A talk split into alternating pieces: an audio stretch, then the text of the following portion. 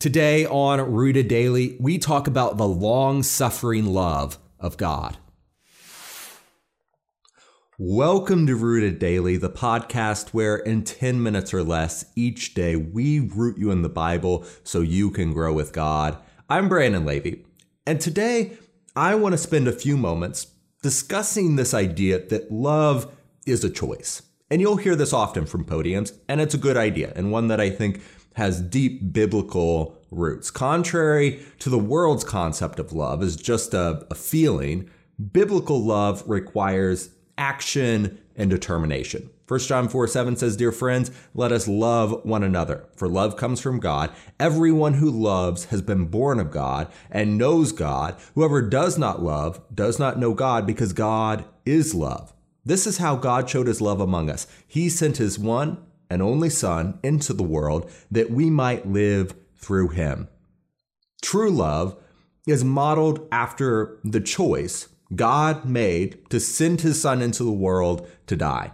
And we ought to lay down our lives for others too. That is a choice that was made. And so, in that sense, love is a decision. It's not just the feeling that comes with the passing of the wind. As 1 Corinthians 13 puts it, love is patient, it's not easily angered, and it always perseveres. That requires a constant decision to choose God's will over my own.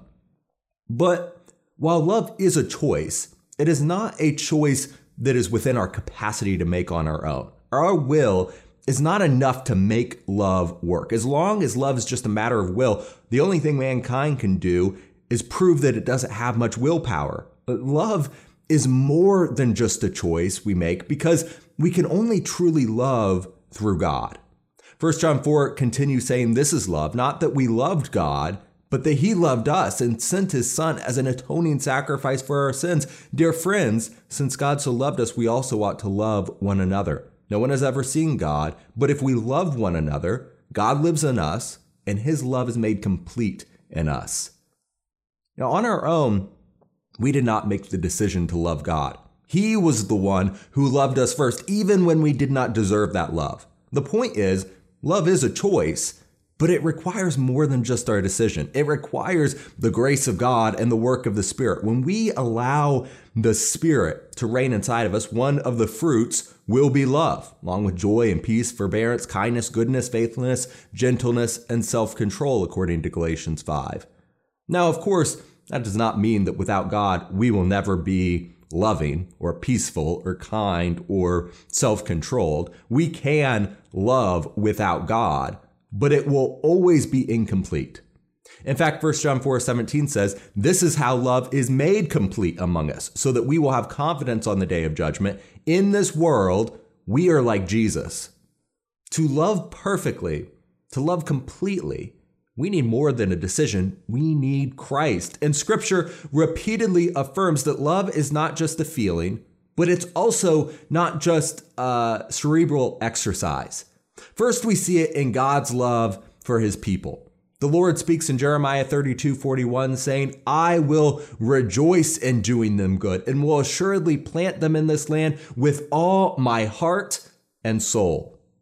The choices God made were rooted in the love that is at his very core. His heart and his soul are full of love for us. That's what makes John right. God is love. Isaiah 62 5 says, As a young man marries a young woman, so will your builder marry you. As a bridegroom rejoices over his bride, so will your God rejoice over you. What a powerful verse. God loves us fully. He is love. It's not just a decision made on facts and for righteousness' sake. God rejoices over us. For God, love is not just a choice, it's more than that. It is his very being. Second, we see that our love for other believers should be more than just a decision, too. When it comes to other Christians, sometimes it does take effort to forgive and to encourage and to love, but it's more than that. 1 Peter 1:22 says, "Now that you have purified yourselves by obeying the truth so that you have sincere love for each other. Love one another deeply from the heart." When we are purified by God, we learn how to sincerely love each other. That's not just a matter of our will, it comes from our heart. It is deeply rooted within us because we are allowing the Spirit to work on us. And one of my favorite things about the Gospels and then the book of Acts is the contrast between the apostles before they had the gift of the Spirit and after. Before, they were bumbling and selfish. They didn't understand God's love or his power. They fought over who was the greatest among them. They abandoned Jesus and denied him. Then, after Pentecost, their transformation is incredible. They became bold teachers who went up against the forces of this world and won. Yeah, I honestly can't think of any better testimony for our faith than the transformative work that the Spirit did in those apostles. And that is what he's still doing in our lives today. And yes, the Spirit helps us to make love our choice, but it isn't just because we know we should. You know, the Spirit transforms us into people who want to love others. Ezekiel 36, 26 promises us that God will give us a new heart and put a new spirit in us. He will remove from us our heart of stone and give us a heart of flesh.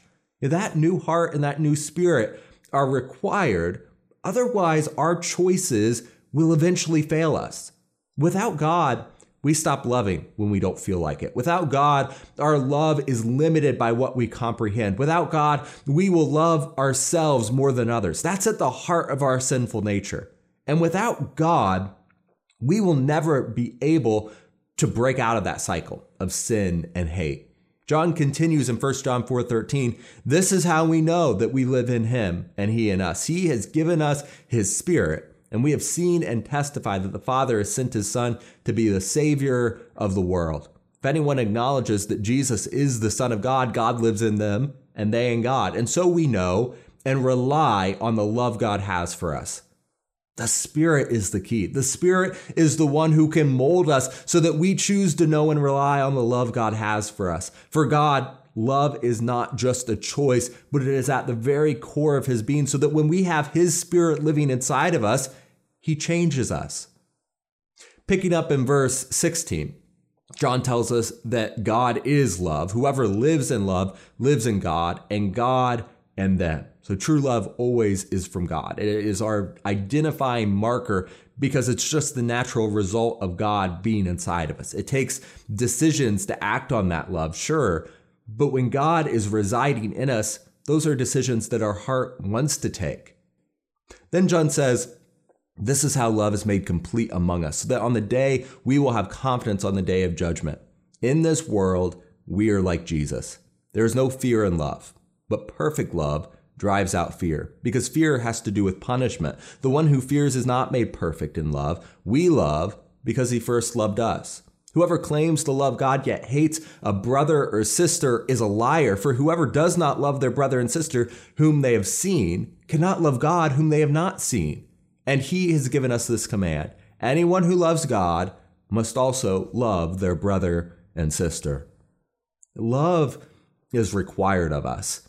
And that will take determination and effort. But it will also take more than that. It is going to take a new heart and a new spirit too. That is what God is offering. Of course, there will be crucial choices and decisions that we must make if we are going to live a loving life. But trying to make those choices without having the Spirit's help is a fool's errand. Love comes from God, and with Him, we will love one another. That'll do it for this episode of Rooted Daily, and I'm looking forward to sitting down and talking with you next time. Hey there, thank you for listening through this episode of Rooted Daily. We think it's so important that you grow with Christ continually, using the Word of God as your only foundation. That's why we release these episodes every weekday so that you can root yourself daily in the Bible. Make sure to subscribe to the podcast on your favorite app so you don't miss us. And if you think a friend would benefit from hearing this good news, hit the share button. Most importantly, if you're ready now to take the next step, repent, be baptized, and hand over your life to Jesus, shoot me an email to brandon at rooteddaily.com.